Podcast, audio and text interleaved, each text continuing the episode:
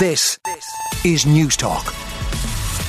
Some very good puns in the papers today about uh, the announcement that the soldiers are being called in to Dublin Airport. The Irish Sun saving Private Ryanair, and the headline is DAS Army, and that's DAA DAS Army there. The Irish Daily Star goes with saving private flying. So saving private Ryanair on the Sun, saving private flying. Don't know which I prefer on the front of the Irish Daily Star and the Irish Examiner doesn't go with a pun, uh, but it has Army is just cheap labour for airport. It reports that the Army should not be used as cheap labour to cover failings at the country's busiest airport. That's according to Defence Forces representative groups, RACO and PDFORRA, both criticising the government's decision to put military personnel on standby to help with security at Dublin Airport. And of course, only a few weeks ago we had people like the Taoiseach uh, and Minister Simon Coveney saying the airport was a human resources issue to uh, for the DAA to solve, not for the Army to be called in. However,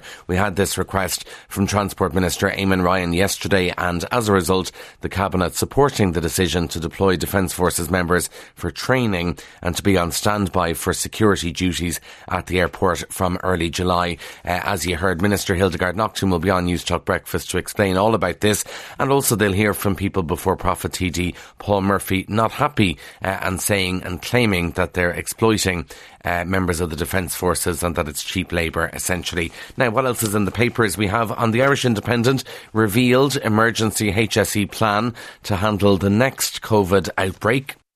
And we're told that the HSE is preparing an emergency response plan to tackle future outbreaks of new, potentially deadly COVID variants or other viruses. The Cabinet was told the HSE is developing a strategy to allow it to rapidly reactivate a testing and tracing system.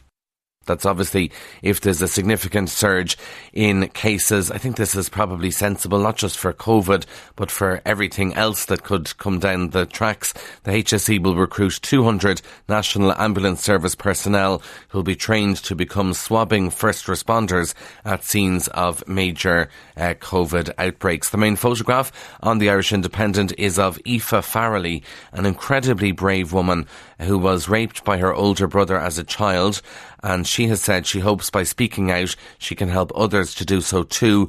Aoife Farrelly waived her right to anonymity, allowing her brother Cian to be named after he was convicted of raping her when she was aged between six and eight. And uh, I saw our own courts correspondent, Frank Greaney, on Twitter describing her as a warrior. And I don't think you'll find too many who would disagree with that. It takes an awful lot of courage to come forward, waive your right to anonymity, but she hopes that she can help give others the courage to speak out.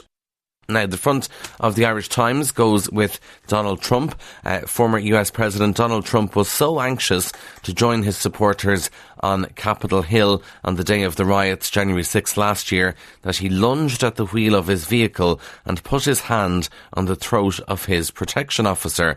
That's according to former White House aide Cassidy Hutchinson, who yesterday told a congressional committee hearing into the riots that Mr. Trump had been informed that some of those in the crowd on the day were armed before he went to address them at a rally, and she claims Donald Trump didn't care. and she also said that Donald Trump wanted metal detectors removed from the site of the rally.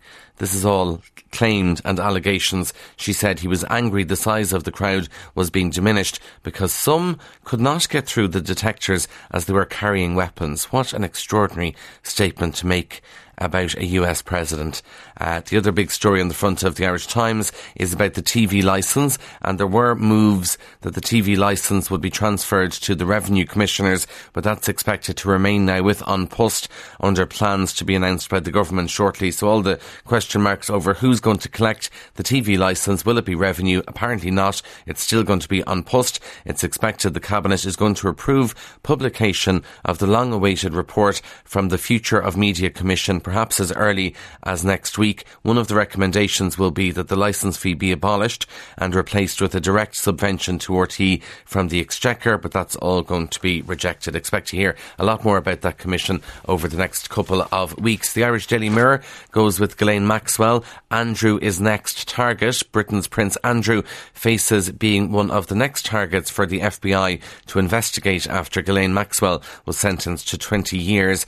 Maxwell told her victims, I'm sorry for the pain. I hope my harsh incarceration brings you pleasure. And then one lawyer said, obviously, Andrew is one target they'll be looking into next. So, a nervous time for the British royal family once again. The Irish Daily Mail now tell it to the judge. People who provide character references for convicted sex offenders may have to come before courts for cross examination. And it seems the thinking behind this is if you're willing to write a character reference for someone who's a convicted sex offender, then you really should be willing to go before the court, stand in front of a judge, and stand over what you've written in a letter. The Mail reports that the government's under pressure to act after 11 character witnesses were given this week in the case of a Cork man whom the court heard made life a living hell for his former partner and her children. And the leader of the Seanad and Fine Gael Senator Regina Doherty said character references provided to courts are often re traumatising for victims and people that provide them should be questioned on their veracity. Now, the Irish Independent obviously were uh, very focused on electric vehicles and trying to ramp up how many people have electric vehicles. The Indo says that lamp posts could be used to provide more charging points for EVs. The Department of Transport's also looking at establishing community schemes for electric cars to help increase the number of such vehicles on our roads. And uh, uh, someone from the Department of Transport, Dr. Aoife O'Grady, said the department is actively looking at lamppost charge points with Laoghaire, Rathdown and Fingal County Council currently trialling such meters. And she said users are not currently being charged for the service. And she warned there are technical issues with charging users via a meter on lamppost charge points. So we'll see how that trial works out in Dublin. Now, a couple of other stories staying with the Irish Independent. Uh, a lot of uh, schools finished up for the summer, obviously, but two and three second level principals and deputy principals are experiencing burnout due to stress. 64% are stressed, and that's well ahead of the 34% found in the general population. And as many as two and five secondary school principals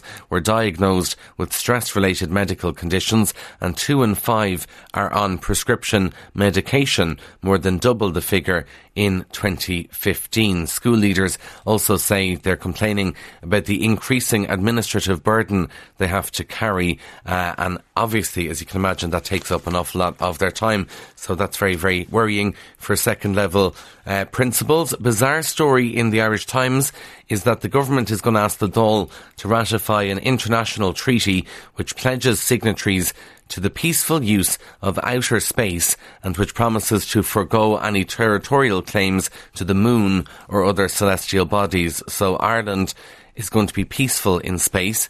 It's called the Treaty on Principles Governing the Activities of States in the Exploration and Use of Outer Space, including the Moon and other celestial bodies. And it's going to be laid before the Dáil shortly. And the first thing you'll hear people say is, have they nothing else to talk about in Leinster House? More than 100 countries are party to the treatment, including all the countries with space programmes.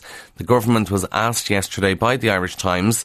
This was a question asked by by the paper of record uh, if any extraterrestrials had signed the treaty, but a government spokesperson said not yet. Final story from the Times of London.